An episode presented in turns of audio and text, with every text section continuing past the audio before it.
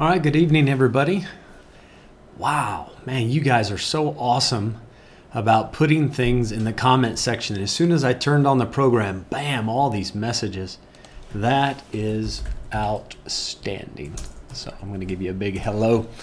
Guys, before we get into all your questions, and wow, thank you for all the questions. I got my list right here 29 questions. I think that's a record. By the grace of God, I'm going to try to answer all of them within an hour's time. So, before we get into that, I got a song that I'd like to play for you guys. This is actually um, like a, a kid's mix tape, if you will. There's three different songs put into one little video, so I hope you enjoy it. And this will only take a couple minutes, then we'll get straight to your questions.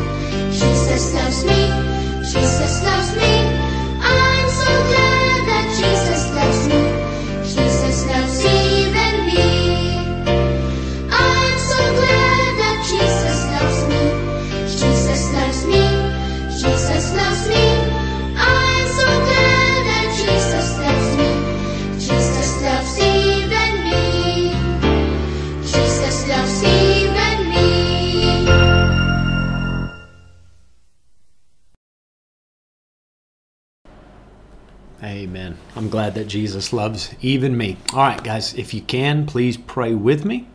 And then we're going to get right to your questions. We got so many of them, so many good ones tonight. Father, thank you. I've been looking forward to this. I pray that you please teach us something from the Bible tonight. Lord, we believe that all the answers we need are in that wonderful book. Thank you for loving us so much. In Jesus' name, amen. Amen. All right, we're going to jump right in. As always, if you hear something, uh, that's not super clear and you'd like some some more of an answer on it, you can just slip it into the comment section. But uh, I'm going to try to, to give you as much of an answer as I can in the time that we have. So let's get right to it. How tall was the Tower of Babel? Great question. So I've started us off on Genesis 11, and let me bring you to verse number 4. This is where they're building it, and they said, Go to, let us build us a city and a tower whose top may reach unto heaven. And let us make us a name, lest we be scattered abroad upon the face of the whole earth. So, that middle part of the verse, whose top may reach unto heaven. Now, you might think, wow, that is super tall because it's going to stretch from the earth all the way up to where God lives. And that's not what they were trying to do. There are actually three levels or three stories to heaven. So, just like a building can have three stories, God built the universe so that there are three heavens, one stacked on top of the other. The first heaven is where the clouds are and where the birds fly. The second heaven is where the sun, the moon, and the stars are. And then there's a big ocean type, a big body of water, like a massive ocean on the other side of the stars. And then after that, you get into what the Bible calls the third heaven, and that's where God lives. Now, when it says, well, let's build a tower that may reach unto heaven, they wanted to build what today we would call a skyscraper. So they wanted to build a building that were a tower that would reach all the way up to the clouds. So that if somebody stood next to this building and looked up, it would just keep going up and up and up. You'd see the top of the building right up there with the clouds. So, and God actually said they're going to accomplish this, and that's when He confused their languages. They wanted to build the city and tower and leave God completely out of their society, and that's why God didn't like what they were doing. I don't know exactly how tall the tower was. N- nobody does. It's not written down anywhere in the Bible. Um, but if you just look at skyscrapers today, hundreds of maybe even thousands you know I'm, I'm more familiar with the feet. A few thousand feet tall so i guess that'd be a, maybe a thousand two thousand meters. Somebody can give me the exact measurements of the skyscrapers but several hundreds or even maybe a couple thousand meters tall. All right. Good question. Next one. How many wives did david have? Hmm. Well we know of three three uh, we're given the names of three of them in the book of First Samuel. We have Michal, Saul's daughter, Ahinoam, and Abigail. Then when we get to 2 Samuel, after David becomes the king, the Bible just says that he took many more wives, and then it gives a list of the names of his children. But we don't know exactly how many wives he, he had. So I'm sorry, I can't show you a verse that would give you a precise number. Um, but yeah, we know that he had he had a few. All right, next one. What did the lions in the ark eat? Now, of course, we're talking about Noah's ark. What did the lions eat? This is a great question because lions, as we know them today, they would pretty much eat all the other animals, right?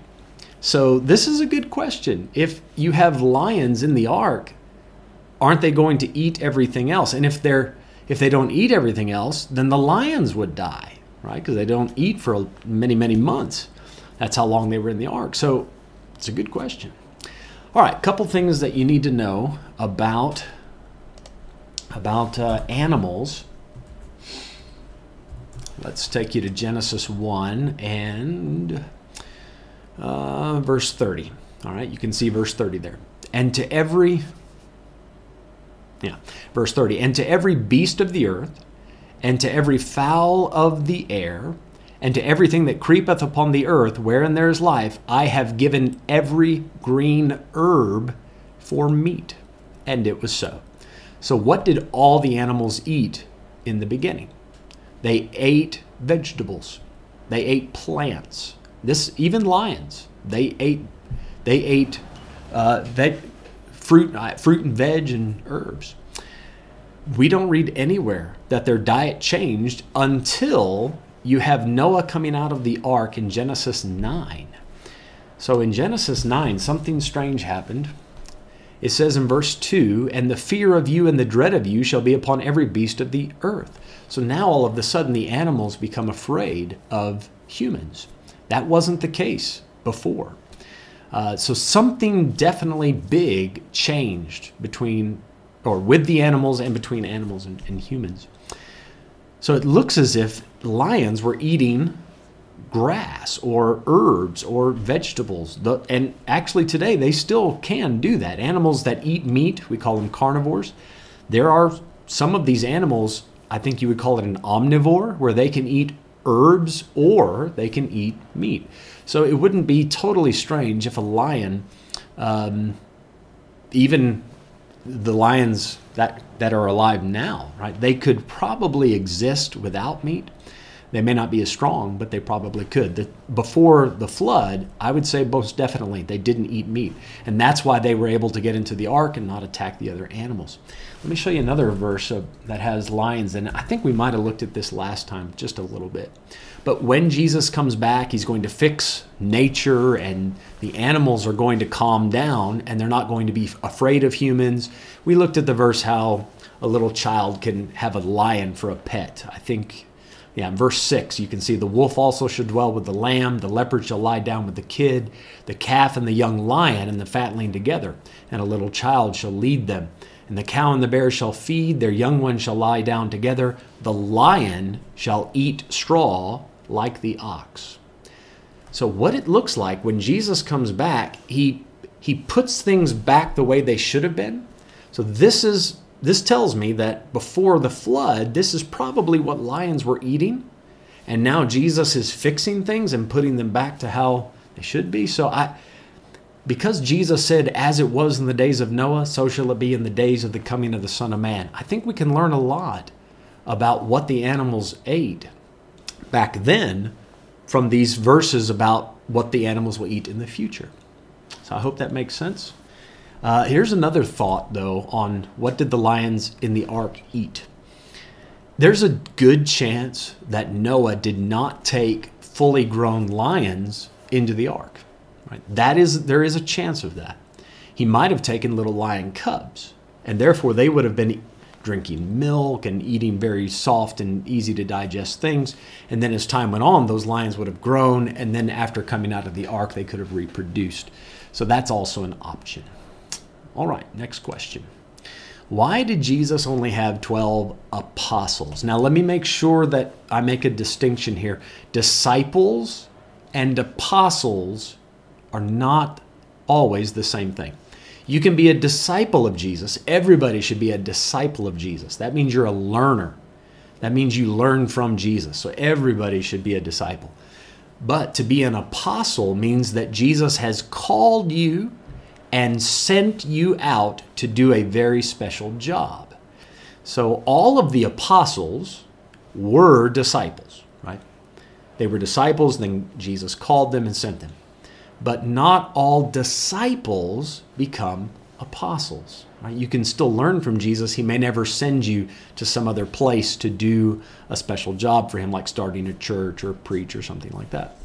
So, why did he only choose 12 apostles? Well, that that number 12 I, I, I don't know jesus didn't say i'm only choosing 12 and here's why there's no verse in the bible that tells us that but i know this the number 12 is very unique because it goes directly with the nation of Israel. And this goes all the way back to the book of Genesis. We see this. In Genesis chapter 12, Abraham, the father of the nation of Israel, is called out by God.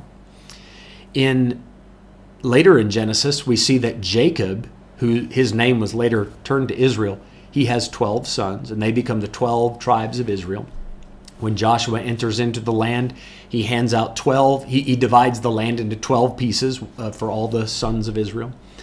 And then Jesus has 12 apostles. I'm going to show you some pictures in a minute of New Jerusalem. It has 12 foundations. And all the number 12 constantly shows up when we're looking at the nation of Israel. Now, why is that? I to be honest, I don't know. I don't know why the number 12 constantly shows up with them. I'm going to say that that's probably why Jesus chose only 12. It has something to do with a connection to the Jewish people. But other than that, I can only give you an educated guess. It's a good question. It's a valid question, but I'm not really sure why just 12. All right, now we got a few questions about old people. And I keep telling Amy that I'm old. She said, Dad, you're not old. So I've tried to choose some pictures of some very old looking people. I don't think I'm that old, right? Please tell me I'm not that old. But here's some good questions about older people. Why don't people now get as old as they did in the Old Testament? In Genesis 5, we have people, Adam, he died when he was 930 years old. Do you know the oldest person ever? The oldest one recorded in the Bible. I'm going to give you just a second. You can tell your mom and dad if you know the name. His name was Methuselah. Methuselah. Any guesses as to how old he was? He was older than Adam when he died. Adam was 930. Methuselah, I'm going to put it into the comment section. He was 969 years old. That is super old. So how did these people live so long, right? Some, sometimes they lived 500, 600, up to 969 years old. Before the flood of Noah's time, the atmosphere was different and the earth was different. The earth had not been affected by so much pollution and filth and um, there are just a number of things that have changed the way that the earth grows food. And, and when Noah's flood happened, it changed the air around us. That, that's part of the atmosphere. So the Bible does not have a verse that says this is why you're not going to live as long. But again, I, I, I think if I understand correctly, because of the environmental changes, the food and the air around us, uh, that has the most to do with why people do, don't live as long uh, since the time of the flood. Now, interesting note after Jesus comes back, right now, we are going to have glorified bodies. We're going to talk about that tonight a little more. Um, so we're never going to die. But there will be people that are going to be naturally born and live on the earth, and they will again live 500, 600, up to 900 years old. So that is going to happen again. But remember, when Jesus comes back, he fixes everything. So the food is better, the animals are better, the air is better. And that's why I think people are going to live longer at that time. All right. Next one. How were people in the Old Testament able to live so long? I think these two questions go really well together, right? I, am pretty sure that's going to be the same answer. Um, they had better food to eat, they had cleaner air. Um, beyond that, I don't have any verse that tells us exactly why that is. But I, like I said, those two answers I think go together. And then, how could those old people have children? Now, this is this is very smart because you have people that are 800 years old and yet it, they're still having babies right? how can that be?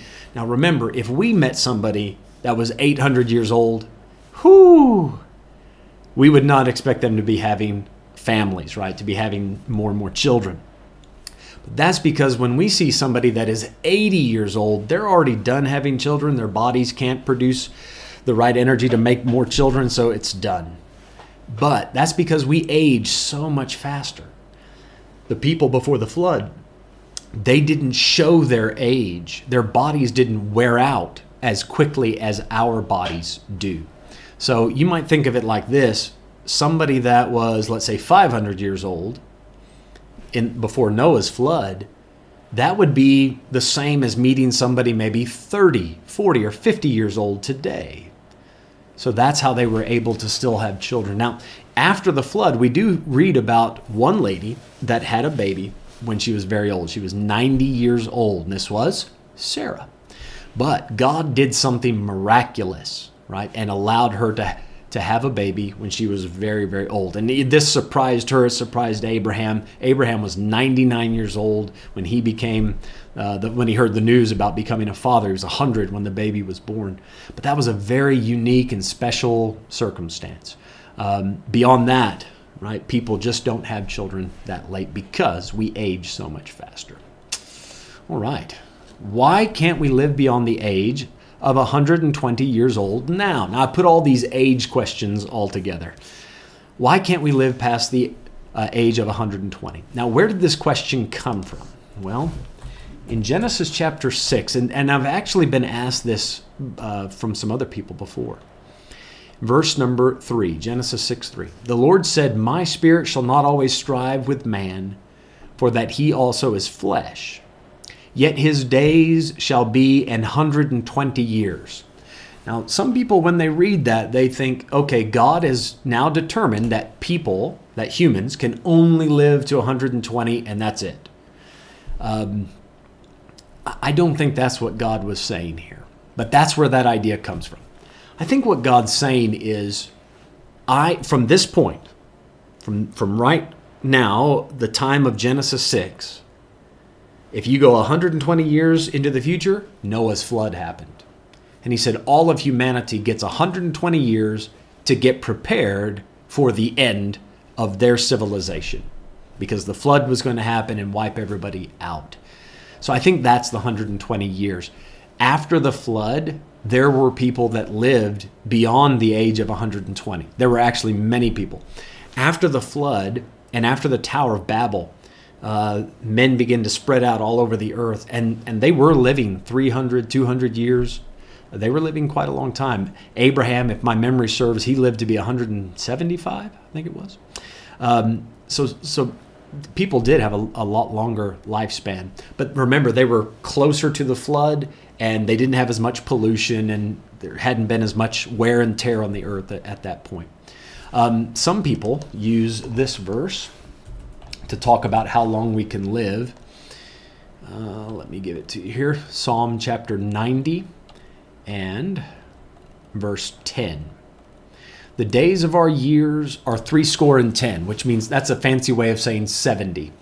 And if by reason of strength they be four score, so score is 20, four score, that's four times 20, which is 80 for those of you doing mathematics. Uh, by reason of strength they be four score years, yet is their strength labor and sorrow, for it is soon cut off when we fly away. So it looked Moses actually wrote this psalm, and it looks like he's saying we're only going to have 70 years, and if you're really strong, you get 80 years, but even then, you're going to have to work hard to get to 80. So obviously, people live past the age of 80. This isn't like the cutoff. It's not like if somebody turns 80, oh, shame, now you have to die. It's not like that. Um, if, if people take care of themselves and they're, they don't get sick, then they might live. We know people today that live up over 100. I think the oldest one I've heard of is something like 120, something like that uh, or 119, some, something like that. Even in, in, my lifetime, I've heard of that. Um, so who knows? Maybe you'll live to be quite old. But there is no cutoff for our age. We don't have to worry about that. All right. Next one. What does heaven look like? Oh, great. I love getting to talk about this. Okay. I'm going to let you do more homework Eh, sorry, I know that's kind of a bad word, eh? but I'll let you read more about this later.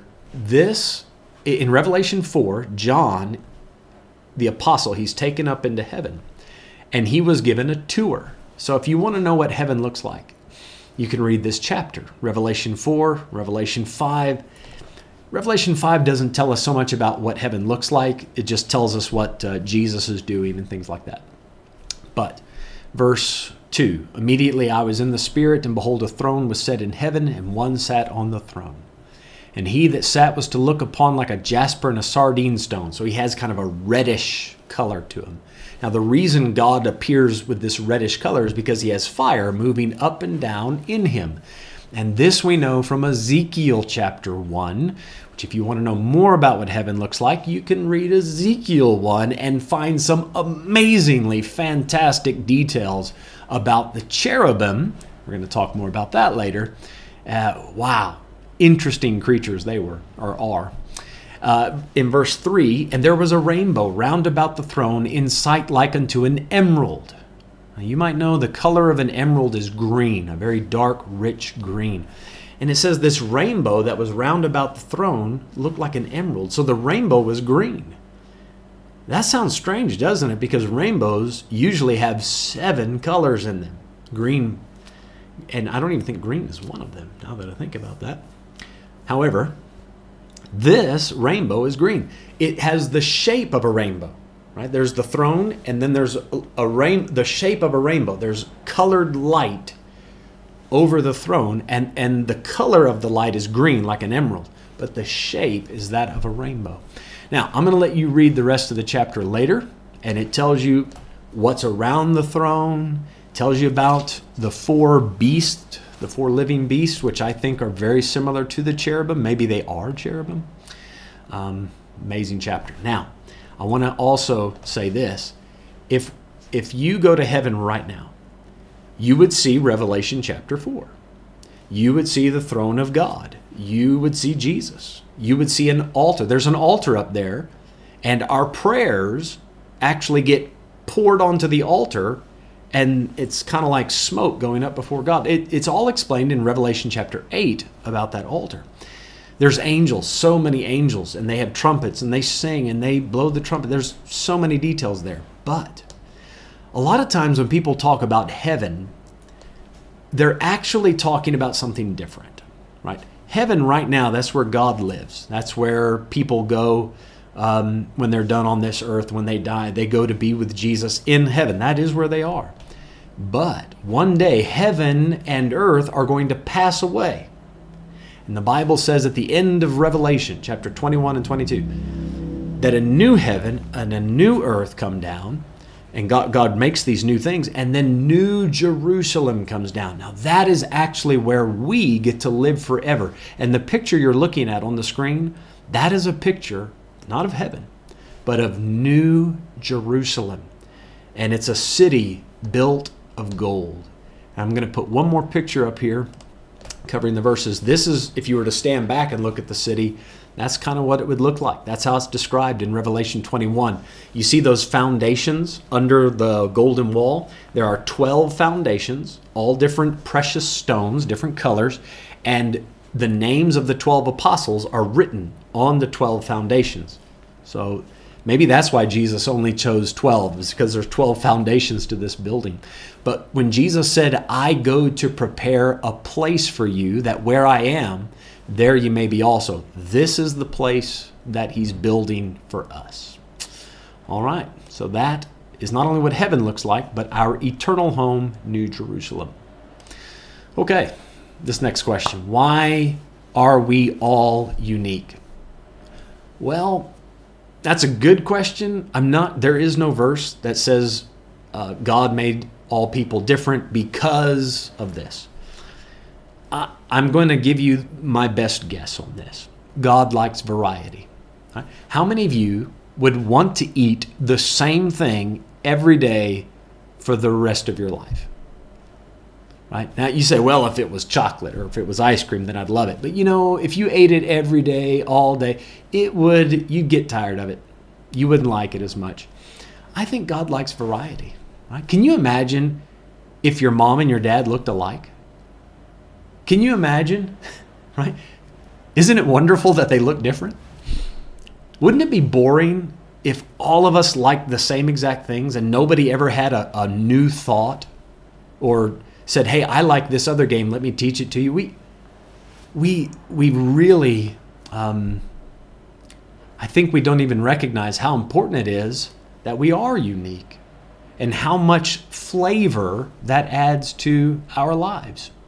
So I, I believe that God, He likes all the differences that um, He made possible when He created uh, heaven and earth and the people and the animals. I think He likes the variety. I don't have a verse though that tells us exactly why He He allows for so much diversity, but it's a good question. I'm glad you're thinking about that. All right. When Jesus comes, will He take everyone to heaven? or only some people? All right, let's give you a verse for that. In 1 Thessalonians 4, and verse number 16, the Bible says, For the Lord himself shall descend from heaven with a shout, with the voice of the archangel, and with the trump of God, and the dead in Christ shall rise first. So the people that Jesus are going to take are the ones who are in Christ. Now, these, when he says the dead in Christ, these are people that were Christians, they were saved, they had received Jesus as their Savior, but then they died before Jesus came back. Now, we call that the time that Jesus comes back, we have a name for that. It's called the, the rapture. In Afrikaans, you'll say wegraping. And anybody that died before the Wegraping, the rapture happens, they get to come up first. They are the dead in Christ. In verse 17, this applies to you and I right now. Then we which are alive and remain. If you're a believer in Jesus, that's you right now. Then we which are alive and remain shall be caught up together with them in the clouds to meet the Lord in the air, and so shall we ever be with the Lord. Now, Paul, uh, with the Lord. Now, Paul is talking to a specific group. When he says we, he says in verse 13, right up here, But I would not have you to be ignorant, brethren, concerning them which are asleep, that ye sorrow not, even as others which have no hope. So he says there are some people that have no hope. They they don't know what's going to happen to them when they die. We know what's going to happen. But they don't. When they die, they just say, "Well, I hope it works out." I wish I wish I go to heaven, they, but they don't know for sure. We have a wonderful hope, which is an expectation that when when our life on earth is done, we're going to be with Jesus. In verse 14, for if we believe that Jesus died and rose again, even so them also which sleep in Jesus will God bring with him. So when Jesus comes, he's not going to take everyone to heaven. He's going to take those that believe that he died for them and rose again. So that's the group, the, the ones that are in Christ, both those that have died already and those of us that are still alive when he comes, we all get to go together. Okay. And then this question kind of goes with it. When we have glorified bodies, will we still have a desire to sin? Wow. I'm, I'm glad you're thinking about this. And I think this is the best part of the rapture. Now, when the rapture happens, Jesus is going to call your name and then he's going to say, Come up hither. Now he'll do it in whatever language you know best. So he will say to me, Mike, come up hither. And boom, in a moment, in a uamblek, in the twinkling of an eye, I'm going to be changed. I get a brand new body. That's the glorified body. So it's the same kind of body that Jesus had when he rose from the dead. We call it a resurrection body. I'm going to have that. You're going to have that. And in this resurrection body, you can fly. You can fly faster than the speed of light. You can eat anything you want and you won't get fat. That's amazing. You can walk through walls. You can go right through a door. You don't even have to open the door. You can walk through the door into another room. It is amazing. The Bible talks about somebody trying to hurt us and they can maybe stick us with a knife, it won't even hurt us. That's this glorified body. We cannot die. And the best part of it, right, is not that you can eat and not get fat or walk through walls. The best part is you don't have any temptation to sin. You will not have what we call the sinful nature. So, to answer this question briefly, no, you won't have the desire to sin. You'll never have a wrong thought. You'll never say the wrong thing. You'll never, uh, you'll never need to apologize to anyone, and best of all, you'll never have to apologize to God. You are going to have a sinless body. Wonderful. All right, this is a deep question. Why did God only make one planet with life on it? All right, you ready for this answer? Here we go. I don't know. I have no idea. I have no idea. The Bible doesn't even tell us why precisely God made the other planets, right? Mercury, Venus, Mars, Jupiter, Saturn, Uranus. I, I, don't I don't know why these other planets are even there. Again, I'm just guessing that they are there to keep everything balanced right? Because there's gravity, and if there weren't other planets, we might get sucked in closer to the sun. Maybe. Maybe that's why there are so many other planets. I'm not sure. I'm not sure. Why did he make life, this special form of life known as humans? Why are we only on this planet? Why not Mars? Well, if you go if you were to try to put life on Mars, it couldn't happen there because it's too far away from the sun. It would get so cold that it couldn't live. And if you tried to put life on Venus, the planet closer to the sun, or Mercury, it would burn up. So, this is the only planet suitable for life. It's the only planet that can sustain life or keep life on it and keep it alive. But why did God make it so that this is the only planet that can do that? I'm afraid that you're going to have to wait until the rapture, and then you can ask me this question again, and then I'll give you an answer. But for now, I don't know. Sorry for that. Does God ever sleep or rest? Okay, here's the answer no and yes. God never sleeps. Let me show you a verse that proves that. God doesn't need to sleep. Of course, He's God. So look at this God is always awake in that He's always aware of what's going on. Psalm 121, verse 3. Says here, He will not suffer thy foot to be moved. He'll not allow anybody to push you around. He that keepeth thee will not slumber. Slumber is a fancy word to say sleep. So God will not sleep. Verse 4 Behold, he that keepeth Israel, so God's watching over Israel, shall neither slumber nor sleep. The Lord is thy keeper. All right, so God doesn't sleep. However, does he rest? Well, let's take a look here.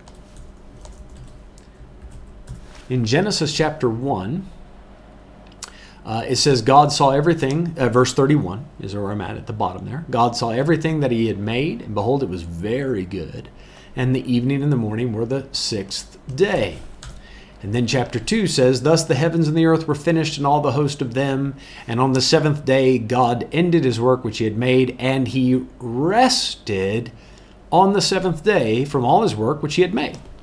Now, some would some people would read this and say, "Ah, you see, God got tired because he worked so hard during the 6 days and therefore he needed to rest." And that's not what happened. It never says that he got tired. What happened is God was busy and worked very hard to build heaven and earth. Right? And after he had worked for 6 days, on the 7th day he did not work. So if you're not working, you're resting. And it doesn't say that he needed to rest. It doesn't say he had to rest because he was tired. He simply did not work on the seventh day. So this allowed his, if you want to think of it like this, this allowed his hands to cool down because he was so busy putting everything together. But that doesn't mean his hands were tired, right? When you're busy with your hands, you can your hands can get hot. And God, when he stopped working for a little while, his hands just cooled down. So when we think of God resting, it's not the same as a human being who works hard, gets tired, then needs to rest. God simply, he had done his work and now it was time to rest on the seventh day. So he did not work, thus he rested. So you can see there, God, no, he does, he never sleeps, but he does rest. Not like laying down taking a nap, but he does rest in that he's not always busy working. All right. How will we be able to see God in heaven since he doesn't have any skin color? Let me give you the background on this question because this is a very layered question. The question was originally what color was Jesus? Right? Jesus wasn't black. Jesus wasn't white. Jesus was Jewish. So, if you were to go to Israel today or you were to go, let's say, to Saudi Arabia, that's kind of the skin color Jesus had. It was a maybe an olive, like a very brownish kind of color. So in between black and white. So Jesus was Jewish, so he had that in between color. Um, now Jesus, right? He is God. So this begs the question: Once Jesus goes back to heaven, does this mean God is also this brownish color? And that's that's not the case. Jesus, when he goes back to heaven, we can read in Revelation what he looks like. Right? But when we're talking about God the Father, the Bible says God is a spirit. He doesn't have a body like you and I know it. So he doesn't have color black, white, brown, any of that. But he does have an appearance. You can see something. So even though he doesn't have a, a, particular skin color, he does have a shape, he has a form, and there is something to see. So let me, I mentioned earlier uh, Ezekiel chapter 1. I'm going to show you a few verses now. Verse 26. And above the firmament, firmament is like air, like a cloud. And above the firmament that was over their heads was the likeness of a throne, as the appearance of a sapphire stone and upon the likeness of the throne was the likeness as the appearance of a man above upon it. Now you're actually reading about God. God has the shape of a, like we know, a man. Now remember, we were made in God's image. So it makes sense that we have a similar shape. Verse 27 And I saw as the color of amber. What is the color of amber? Have you ever pulled up with your mom and dad at a stoplight? Or I say stoplight, sorry. You guys say robot. I'm still not used to that. You pull up to the robot and there's red on top, there's green on bottom. In the middle It's actually not yellow, it's amber. So amber is a yellowish color. I saw as the color of amber as the appearance of fire round about within it. Sorry, for from the appearance of his loins even upward, from his waist upward, and from the appearance of his loins even downward, I saw as it were the appearance of fire, and it had brightness round about. So there was fire moving up and down in God and moving up and down in his legs. That's the appearance of God. So, how would you be able to see him? Well, that's how you would recognize him. He's very unique. No one else looks like that. Now, we can't see him now with our bodies, with our eyes, because we're just human. We have limitations. But if you take away the human body, you still have a human soul. And the soul of a human being can see these things because a soul never ceases to exist. It continually goes on somewhere heaven, hell, somewhere. So you take away this human body, you'd be able to see these things. So that's how we're going to be able to see God in heaven. All right. What was the best piece of land in Canaan? So when Joshua led the uh, Israelites over the River Jordan, and the walls of Jericho fell, and then they conquered the land of Canaan. He separates it into 12 pieces. Now, the map on the side here is very small, so I've made a bigger one here, same map, but you can see these different uh, land grants, right? They're named after the tribes of the Israelites. There's Dan, Naphtali, Asher. Down here in the south, Judah, Simeon. All right, which one was the best? Well, that's like asking uh, what is the best dessert in the world? Well, somebody's going to say chocolate. Somebody's going to say um, white chocolate, you know, dark chocolate. Somebody will say ice cream. Somebody will say donuts. What was the best piece of land? Well, I'm sure that if you were to ask them back then, they would have different answers. They'd say, I like mine the best. I like mine the best. I think a good argument can be made for Judah having the best land because Jerusalem is found in Judah. You might see that on the screen there. And Jerusalem is the city of the great king. That's where Jesus is going to sit down on the throne of his father David and rule the world there. So I, I think a strong argument can be made for Judah being the best. But it, it depends. Are you talking about the best, like uh, with the strongest people? Is it the best for like growing corn? It, it would all change on what you think makes something good. But remember, the land of Canaan was also referred to as the land of milk and honey. So all of it, when they went there uh, originally, it was all a beautiful land. Okay, next question. What is Gog and Magog? Now, this question, the, the, there were several questions packed into it, so I'm condensing this one a little bit. What is Gog and Magog? Now, we read about these two places in Revelation chapter 20. I'm going to give you the verse now where we read it uh, in verse 8. it says, now talking about the devil, he shall go out to deceive the nations which are in the four quarters of the earth, Gog and Magog, to gather them together to battle, the number of whom is as the sand of the sea. So this is at the very end of time, and Satan is trying to gather everybody he can to fight against God. And Gog and Magog are involved in this. But who are they? Who are they? So let me give you a couple verses that will help us understand who they are. Now, the, the name Magog, the first time you read that in the Bible is Genesis chapter 10. He's one of the sons of Japheth, or Japheth, I think you guys say. Um, and that's he's just a boy. He's just one of the sons of Japheth. That's it. When we're talking about Gog and Magog, right, this is something unique and prophetical. So Ezekiel 38, 1, and the word of the Lord came unto me, saying, Son of man, set thy face set thy face against Gog, the land of Magog, the chief prince of Meshech and Tubal, and prophesy against him. So Gog is actually a person. Gog was the name of the chief prince of Meshech and Tubal. And many people think that Meshech is the same as Moscow. And Tubal, also another city near or in Russia. I, I, am not even going to attempt the current pronunciation, but there's another city that's close to that. All right, so Gog is the name of a person. Magog is the name of the land that Gog ruled over. So Gog, the land of Magog. So the, the Magog is the name of the land. Now you see this again in the next chapter.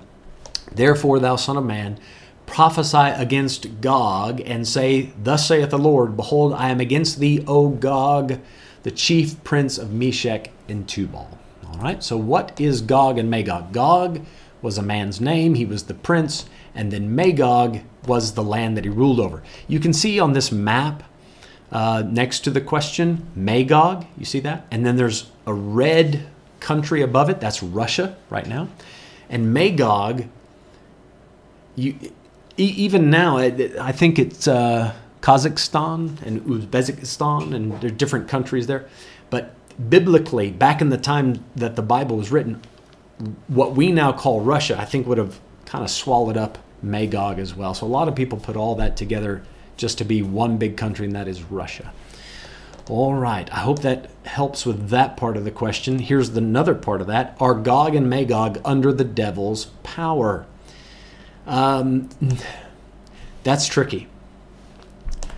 Right now, well, the devil is let's say deceiving the nations even now right so is does the devil have power over over them yes a little bit but not in the way that we read in revelation 20 or even these verses in ezekiel these are prophetic verses that are going to happen in the future so the devil is going to have more power over these specific uh, this person and this place uh, in the future and he's going to use them to attack israel and try to do different things uh, so it kind of depends on what we mean by power. But yes, the devil is going to use that person in that place.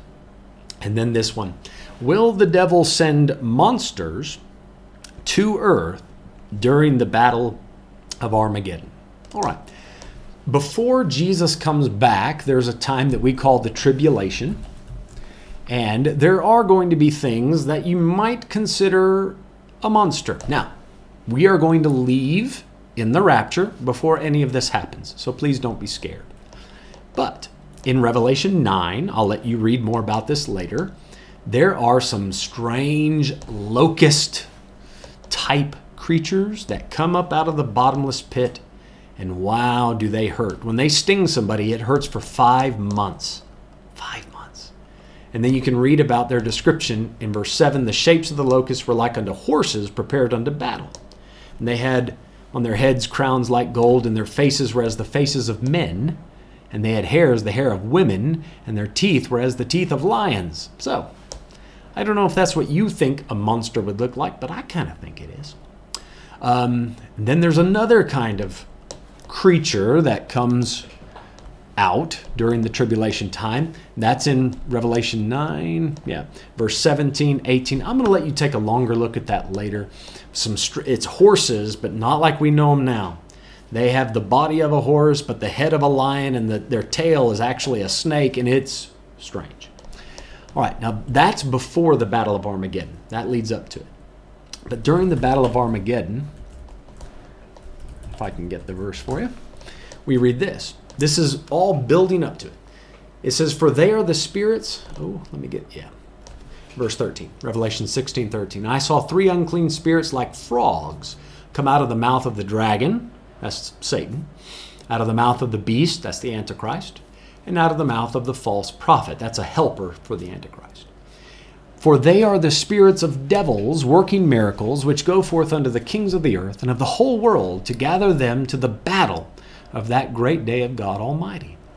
So this that great day there, you can see in verse 16, it's called Armageddon. That's um, the battle and the place that they're going to be fighting. All right, so monsters, yes, maybe not like we think of monsters or see them in the movies, but yes. Um, and I don't think it's necessarily the devil that sends all of them. I think God even allows some of these creatures to come as a punishment for the people that are on the earth because remember, the saved people, they got taken up to heaven. All right. So I hope that helps. Next question. What did the devil want to do with Moses' body? Hmm. So let's take a look at this. In the book of Jude, we have one verse about this. Verse 9. It says, Yet Michael the archangel, when contending with the devil, he disputed about the body of Moses, durst not bring against him a railing accusation, but said, The Lord rebuke thee. All right, so Michael, he's a, the strongest of all the angels. He is fighting or arguing with the devil about the body of Moses. Now, the Bible doesn't tell us why the devil was so interested in the body of Moses, but I'm going to show you a, verse here that might help us figure that out. And again, this is going to be a, a little bit of guessing, but there is a verse here. So, Deuteronomy 34, verse 5, it says, So Moses, the servant of the Lord, died there in the land of Moab, according to the word of the Lord. And he buried him in a valley in the land of Moab, over against Beth Peor. But no man knoweth of his sepulchre unto this day. A sepulchre is a, a grave. So nobody knew where the grave of Moses was. And it says that the Lord buried Moses. Now, what's interesting is we read about Moses later in the Bible. He shows up and talks with Jesus. Right? So this is interesting. What happened to Moses' body? Did God bury it and then not tell anybody where it was? And is it still in the ground somewhere?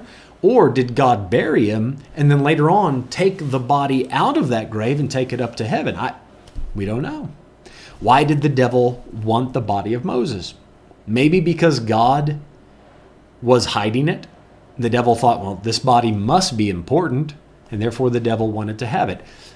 Nothing would tell us that the devil knew about the plans that God had for the future, right? The devil doesn't know the future. The devil only knows what God says out loud. The devil can't read minds or anything like that.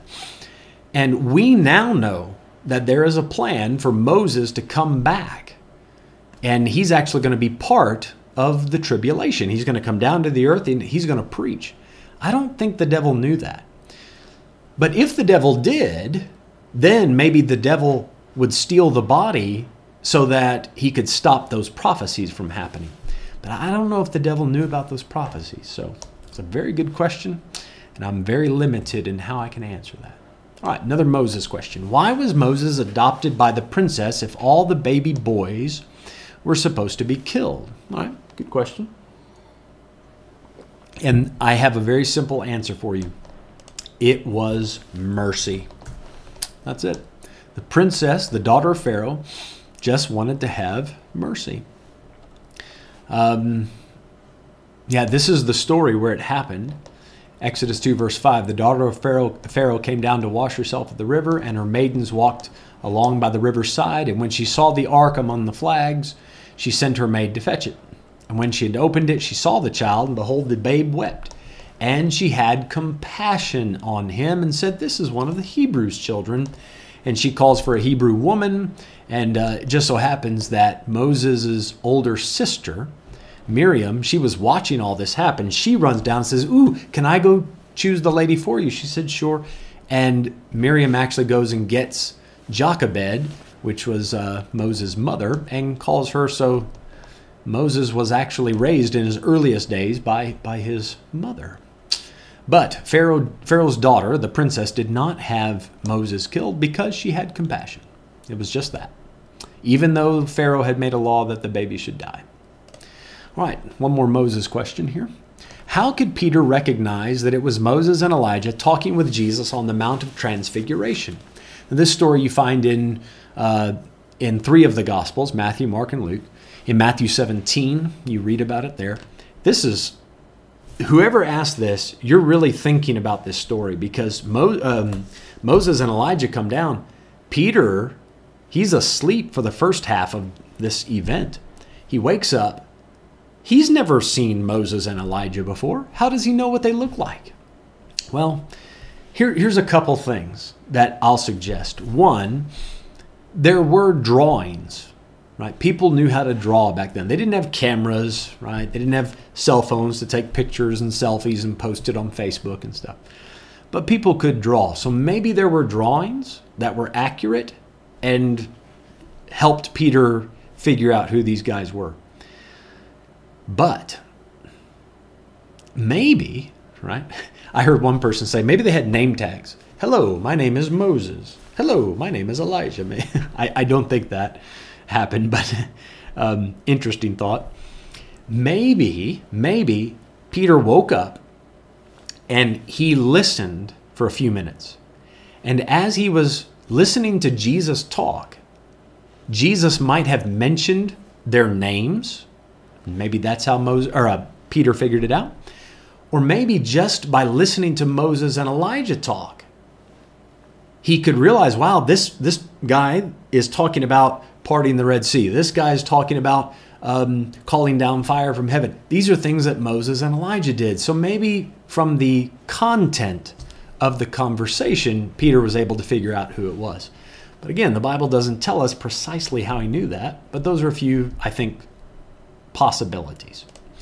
All right, how did people in biblical times celebrate birthdays? Okay, there are a couple of birthdays mentioned in the Bible.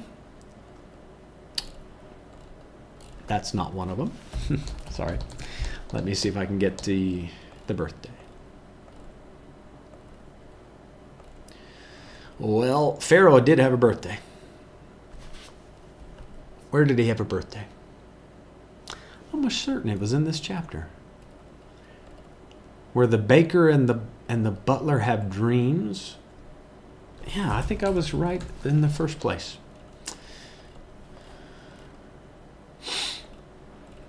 Pharaoh had his Oh dear. I'm going to struggle to find that verse. There's there's a verse in here that says Pharaoh was having a birthday.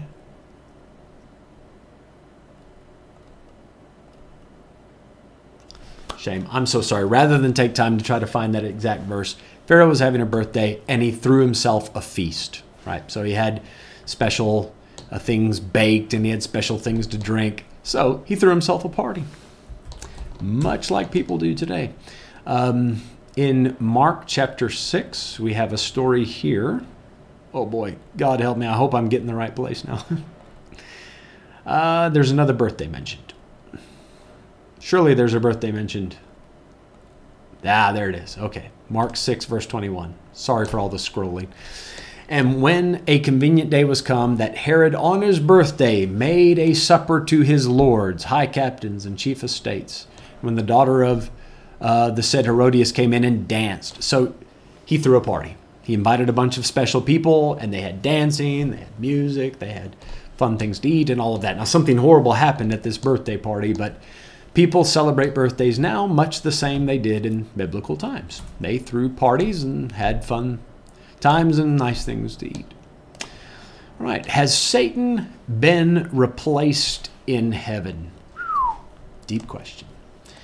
Let's look at the answer I can give you real quick is no, he hasn't been replaced. But I want to show you uh, something about Satan. There's no other creature like him. Nothing. So, this I think we looked at last time how the devil has this beautiful covering in verse 13. Verse 14 says, Thou art the anointed cherub that covereth, and I have set thee so. Thou wast upon the holy mountain of God. Thou hast walked up and down in the midst of the stones of fire. Thou wast perfect in thy ways from the day that thou wast created till iniquity was found in thee. So there was no other creature like him. And he had a special spot over the throne of God. He kind of hovered there, like floated there. The other cherubim, there were four other cherubim, one on each corner of the throne, right? So if you think of like a square, there was four cherubims. And then on top, you had the devil floating around, or at the time he was just the anointed cherub. So when he fell, no one ever replaced him. God didn't fill that that spot because there's no other creature that could do what what he did that had this beauty that had the pipes and you know was able to produce this sound and the, and the music that he had in him. He was a very unique being. All right, not replaced. How many brothers did Goliath have? All right, we're talking about the giant Goliath. How many did he have? So the Bible does actually talk about um, Goliath's family a little bit. First Chronicles chapter 20, verse 5. There was war again with the Philistines, and Elhanan the son of Jair slew Lahmi, the brother of Goliath the Gittite, the brother of Goliath the Gittite, whose spear staff was like a weaver's beam. And yet again there was war at Gath, where was a man of great stature, very tall, very, very broad, whose fingers and toes were four and twenty, six on each hand and six on each foot. He had six fingers and six toes. And he also, the word also, he also was the son of the giant. Hmm. Interesting.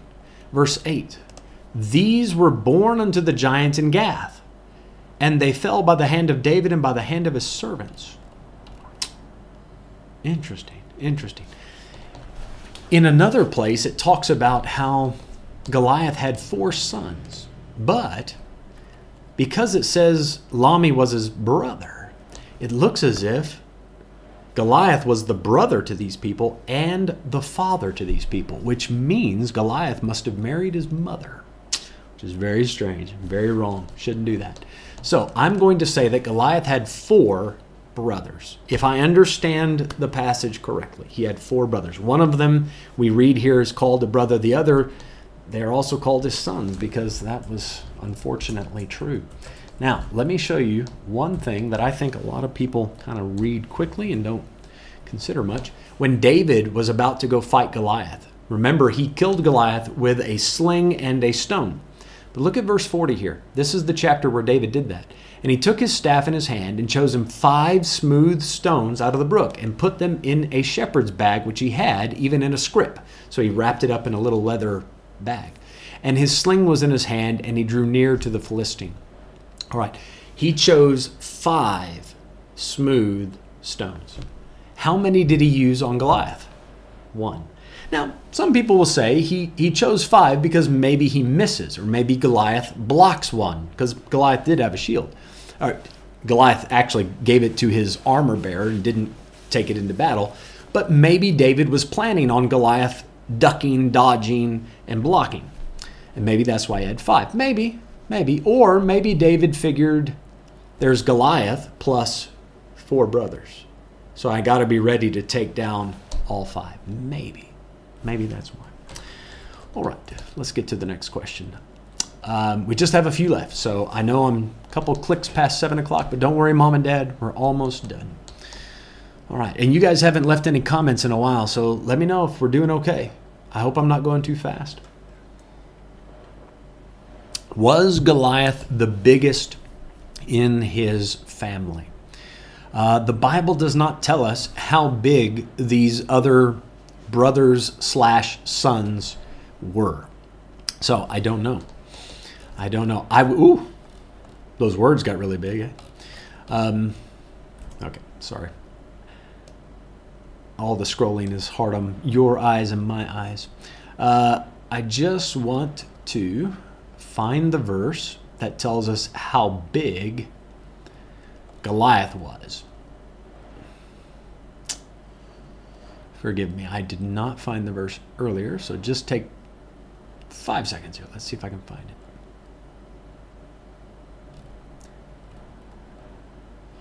Well, if somebody can help me with it, maybe you. Can, oh, there it is. There it is. First Samuel 17:4. There went out a champion out of the camp of the Philistines named Goliath of Gath, whose height was six cubits and a span. A cubit is this long, right? It's from my elbow to the tip of my fingers. That's one cubit. That is half of a meter, right? So six cubits is three meters. Now, a span is about the length of your hand, okay? So Goliath was three meters tall plus another hand on top of that. So a little more than three meters. That is huge. He wouldn't fit in my in my house at all.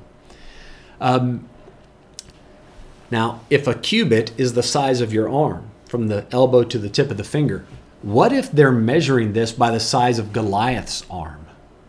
What if he's six cubits by his arm? Wow, he might even be more than three meters. He was massive. I don't know if he was the biggest in his family, but that whole family was huge. All right, almost done. Why did God only give Daniel the answers to the king's dream? This is Nebuchadnezzar's dream, and the handwriting on the wall. Now that's Belshazzar, Nebuchadnezzar's grandson. Why not someone else? Very good question. Daniel was humble. Daniel was not going to steal the credit. He wouldn't say, Look at me, I figured out the answer all by myself. He wouldn't do that. Daniel was going to give God the glory. And Daniel's the one that actually stood up and said, Hey, I believe God can actually show us this. So because Daniel was brave enough to say, I'll pray about it and I believe God can show me, I, I believe that's why God said, Well, here's somebody who is willing and he's not going to try to steal credit. He's going to give God the glory for it. So I'll use Daniel to do this. And over and over again, we see that God chose Daniel because he was very faithful, very humble, and he wasn't afraid to tell people sometimes what was bad news, which the handwriting on the wall was definitely bad news for that king. Um, when Nebuchadnezzar started to say, yeah, he said, "You tell me the dream and tell the tell me the interpretation." The the other wise men, the astrologers and the magicians and all of these people that thought they were smart, they started to say, they answered again, so let the king tell his servants the dream and we will show the interpretation of it. The king had forgotten the dream. So he wanted these people not only to tell him what the dream meant, but tell me what the dream was. The king answered and said in verse 8, I know of a certainty that you would gain the time because you see the thing is gone from me. He says, You guys are just stalling. The king answers, uh, verse 9, But if you will not make known unto me the dream, there is but one decree for you, for ye have prepared lying and corrupt words to speak before me till the time be changed. So he said, I know what you guys are going to do. You're just going to tell me something that fits with what's going on today so that I believe it. He says, I don't want to hear your fancy political speech. I want to hear the truth. And Daniel was going to tell him the truth. So I think that's why God chose Daniel and, and not anybody else. All right. And this last question, I saved it for last because I think it's the best. This is a great, great question. Everybody needs to know how to answer this. How do you believe in Jesus? What a great question. What a great question. All right. Boys and girls, have you ever heard your mom or your dad say, I love you? I'm sure you have. I'm sure you have. Do you believe them? Do you believe them? When mom or dad says, Buti, sissy, I'm going to do this. I'm going to take you to this special place and we're going to do this and I'm going to get you that and we're going to have this you know, kind of fun. Do you believe it? Yes. Yeah, you say, great, and you start to get excited. Why do you believe what they're saying? Because you know that they love you, and they have proved to you over and over again that if they tell you this is what's going to happen, they follow through with it, and they do it. They do it. So, how do we believe in Jesus? Well, when Jesus tells us that he loves us, has he proved it to us? Yes. He loved us so much that even though we had done bad things and we deserved not just to get a hiding, to get pak slae, we deserved a big punishment. Jesus loved us so much, he said, I love you. I'm going to take the punishment for you. Jesus then tells us now that I have died for you and I rose again, I can give you eternal life. I will live in your heart forever. How do you believe in Jesus? Do you trust that He's telling you the truth? When Jesus says, I want to live in your heart, and you say, Okay, Jesus, I believe you're telling me the truth. I, I don't think you'd lie to me. Then when you agree with him and say, okay, Jesus, if you want to live in my heart, I'm going to let you live in my heart. I want you to live in my heart. I want to live with you forever. I want to walk with you every day. That's how you believe in Jesus. When He promises you something and tells you, This is what I'm going to do for you, you say, Okay, Jesus, I don't think you're lying. I think you're telling the truth. That is believing in Jesus. So, another way to think of this if somebody comes to your house, knocks at the door, what do you do? What do you do? You don't just open the door. That's very dangerous, right? If somebody knocks at the door, you go towards the door. Maybe you check out the window, but you want to say, Who is it? You want to find out who is knocking at the door. Now, boys and girls, you might want to go get your mom and dad if somebody's knocking at the door and let them ask. But you understand, if somebody knocks at the door, who is it? Now imagine if Jesus came to the door and knocked. What would you do? Who's knocking? I'm Jesus. Jesus. Wow. Now, you'd want him to prove it. Jesus could hold out his hands and you could see the nail prints where the nail went into his hands. He could show you his feet, show you his side where they put the spear in. He could prove that it's him. He has identification. And when you open the door, Jesus gets to come in. Now, believe it or not, Jesus knocks at the door of our heart. He knocks, and you can feel that He's trying to come in. He wants to be in your life, He wants to live in your heart. And when He knocks, you say, Jesus, is that you? You ask, is that you knocking on my heart? And He says, Yes. Buti, Sissy, I want to be your Savior. I want to live in your heart. I want you to live with me forever. You say, Okay, Jesus, I want you to live in my heart. Then you open the door. That's how you can believe in Jesus. You trust that when He says, I want to enter in, that He will enter in and He will live in your heart. So I hope that helps answer not only this question, but all the questions tonight. Guys, thank you for a few extra minutes. We had a lot of questions, didn't we? Wow. You guys impress me so much with the not only the number, right, the quantity of your questions, but the quality. Wow, what great questions. I'm not sure when we'll get to do this again, but I would really love to. So you guys get some more questions ready and hopefully in the next few weeks, maybe the next month, we can plan to do this one more time. Now, I'm going to pray and close our service, uh, close our time together. If you have any extra questions, you can slip them into the comments just now. And after I'm done praying, I'll check that just to be sure. But if not, if we're out of, out of questions for the night, then we'll wrap it up. Father, thank you this evening that we're able to look through so many questions and verses in the Bible. Lord, I do pray that as time goes on, you'd help each one of these young people to know exactly what it means to believe in Jesus. Lord, their moms and their dads cannot do this for them. I cannot do it for them. We can just explain it to them. Lord, you're the one that is knocking at their heart. Please, please keep knocking until that door opens. Thank you for a Bible that gives us so many answers. And Lord, help us to keep our eyes focused, our eyes set on you and on your word. Thank you for this time tonight. In Jesus' name, amen. All right, guys, no more questions. Thank you so much for your time. And Lord willing, I'll see you again soon.